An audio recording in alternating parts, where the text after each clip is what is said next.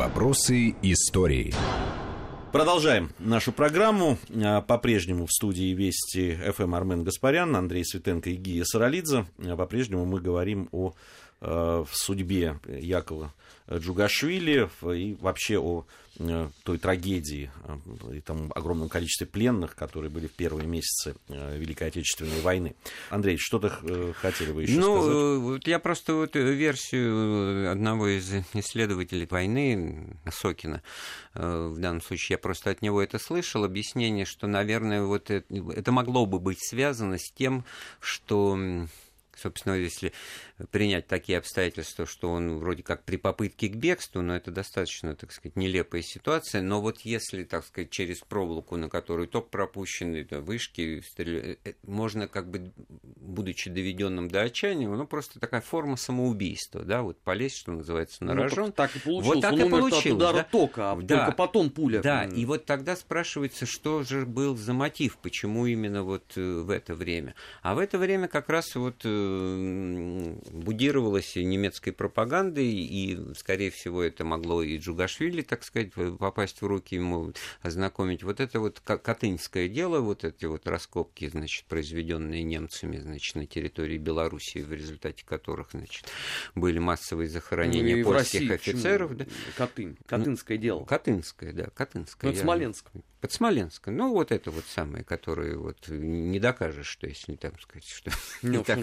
Ну, все доказано. Отдали, да, что здесь Все доказано, да. И был тоже, кстати, у, у, у Берии есть высказывание, мы совершили чудовищную ошибку, когда там какого-то генерала просили найти уже, она говорит, это вот ошибка была такая чудовищная и, и в недавно обнаруженных, вот выизданных, эм, значит, эм, записках, мемуарах «Чемоданчик из гаража» от Серова, да, э, там тоже хорошо, так сказать, его написано отзывы, что надо было тоньше работать. Мы, в общем-то, тоже этим занимались только в других местах, ничего концов не сыскали, а здесь, значит... Ну, это, до, до сих пор иной раз находят. Вот так вот, да. И вот как бы якобы, значит, что вот та, такое вот, такая жестокость, такое зверство, оно, значит, вот не смог Джугашвили это пережить, и, значит, будучи вот морально в депрессивном состоянии, значит, вот бросился вот так вот. А, ну, что-то, во всяком случае, должно было произойти какой-то удар, да, какой-то, так сказать, мотив побудительный для того, чтобы так поступить именно вот в 43-м году, а не там... Но, с другой стороны, не до того, два года, не, да, в, а, два года стороны, в два плену года. и... В... И хватит, да, ты хочешь сказать, это, что... Не, ну это любой человек, там, и моральные силы, они, в общем, конечны. Ну, здесь, в данном здесь... случае содержался он, так сказать, так, в нормальных условиях, будем говорить, там каждый ну, день невынос... да. невыносимым этот каждый день жизни нельзя было называть, так сказать. Это вот как раз... Но сказать... меры психологического воздействия, оно ко всем э, в этом э, самом привилегированном бараке все равно применялись. То есть это не означает, что он там э, условно такой узник замка Ив, да, сидит. Э, нет, конечно, их прессовали. И вот ты на хорошую, на важную мысль навел меня, потому что вот почему вот в любом случае отношение, вот тема пленных у нас абсолютно иная, чем вот для тех же наших западных союзников. Ну, сколько мы там примеров по фильмам знаем.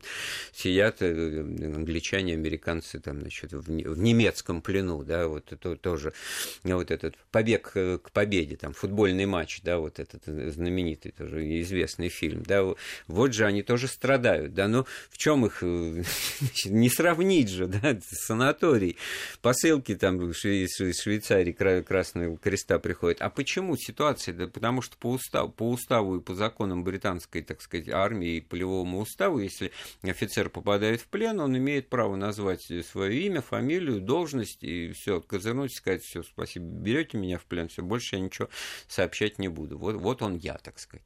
И все. И, и, и это не считается предательством там у него на родине родине, и его, так сказать, нормально с почестями потом значит, встретят, и, и, слава богу, у нас вот сейчас вот по последним войнам именно так же тоже и поступают с теми, кто оказался в плену, так. Тогда была, да, трагедия. А тогда вот для нас это вот небо и земля получалось. Вот рядом барак. Вот, кстати, в том же фильме, по-моему, это и показано тоже. Значит, рядом барак, где содержатся советские военнопленные, там ад. Два короткое слово. А тут... Я, наверное, сейчас произнесу чудовищные слова. Но их надо сказать, э, потому что у нас постоянно э, в, в этом разговоре, э, благодаря там многочисленным либеральным мифам, всплывает, что вот это там чудовищные приказы людобойские 2.2.7, да, ни шагу назад и так далее и тому подобное. Надо понимать, что после 1941 года, после первых летних месяцев, вот такая вот идеологическая накачка и армии воюющей, и обществу, что у нас нету пленных, да, у нас есть предатель, она была, к сожалению, необходима. Потому что иначе эта армия бы просто бы рассыпалась. Ее пришлось, извините, собирать воедино чудовищными методами, непопулярными. А, но мы рассуждаем об этом в 21 столетии. А я рекомендую всем ознакомиться со сводками особых отделов о моральном состоянии армии после, например, августа 41 года, это очень сильно отрезвит, потому что то, что показано в художественных фильмах, это все-таки, к огромному сожалению, это художественный образ, и он не показывает чудовищной трагедии, которая произошла. Чудовищного развала абсолютного. И то, что армии удалось собрать, да, используя жесточайшие методы, это было единственное правильное решение, Но, которое Армен, история ты, оправдывает. Да, ты себе немножко противоречишь, потому что в, те, в, те, в, те, в, в это же время как раз вот Андрей Андреевич Власов-то издался в плен. Он в 41-м Нет, Андрей не сдавался, Андреевич Власов, а воевал, а в 42-м Андрей Андреевич Власов сдался. добровольно сдался да. в плен. А э, мы в данном случае говорим о людях, которые, извините, оказались в котле, и многие попали да а, контуженные, раненые я и так далее. с тобой, только в, по большому счету, да, только с другой стороны, то вот приказ-то 227, то он другими обстоятельствами был вызван, э, тоже чрезвычайными. Это когда вот рухнул Юго-Западный фронт, Харьков, там, Изюм, Барвенково, и все, и понеслось Северный Донец. И, и тут же вспомнишь, что то же самое было вот в 41 году, протянули 40, мостик. В 41-м-то такого приказа-то не было издано, хотя тогда-то был, он был более оправданный, Согласен. понял. Вот а, что интересно. Но, опять вот же, да, мы же с тобой уже обсуждали это в одной из программ. У нас 41 и 42 это учебные года. Мы учились воевать. Ну, не было у нас такого прецедента э, за всю историю страны, чтобы такое безумное поражение последовало и столько пленных. А что касается вот э, этих оперативных донесений, очень интересные документы. Если только их читать, то только, тоже будет немножко превратная картина мира, потому что они, естественно, собирали это высказывание антисоветские, так мягко говоря. Не, Значит, почему? Они фиксировали ну, ну разные. Ну, ну, разные, да. Но, ну, главное, то, ну, сигнал-то о том, что они, они правильном. И вот как раз в, октябрь 41-го паника в Москве, где-то там, значит, выступление забастовали Но это уже не на заводе. Дело, это уже НКВД серп, собирал, да, серп и молот, а там, значит, один выходит на трибуну и говорит, будем встречать батюшку Гитлера. Значит, ну, я просто когда причем я смеялся, батюшка Гитлер, значит, а там, наверное, а, нет, а это, кстати, другие. Это, да? это логичный результат, опять же, деятельности э, советской пропаганды в первые два с половиной месяца войны. Когда у нас все газеты пестрели э, карикатурами о том, как русские, знаешь, фабриканты и помещики э, тащат иконы, и у себя на плечах э, висит э, фюрер э, уже э, в короне и с мантией царской. Mm. Это логичный результат вот этой вот дикости. И до тех пор, пока э, кто-то очень влиятельный не сказал, все, хватит, эта машина... Это не э, работает, да. Да, эта машина работала на полном ходу. А все-таки вот э, почему действительно этот приказ, который логичнее был ни шагу назад, появился в 42 году, а не в 41-м? Да это просто инерция никто, какая-то Никто была. не думал. Э, ну, мы, мы давайте вспомним, что такое первые месяцы войны, да? У нас толком никто не мог понять, что вообще происходит, потому что пока информация доходит оттуда сюда. Это же не интернет, ты же не в Твиттере написал, да? А я, у меня есть ответ, я вот что-то задумался вроде бы. Ну смотри, почему? Потому что в июле 42-го не сдавались в плен, а отступали не теряя, в общем-то, организации и прочее, откатывались. То есть уже, ну, уже почти научились воевать-то, когда тебя бьют, бьют, беги.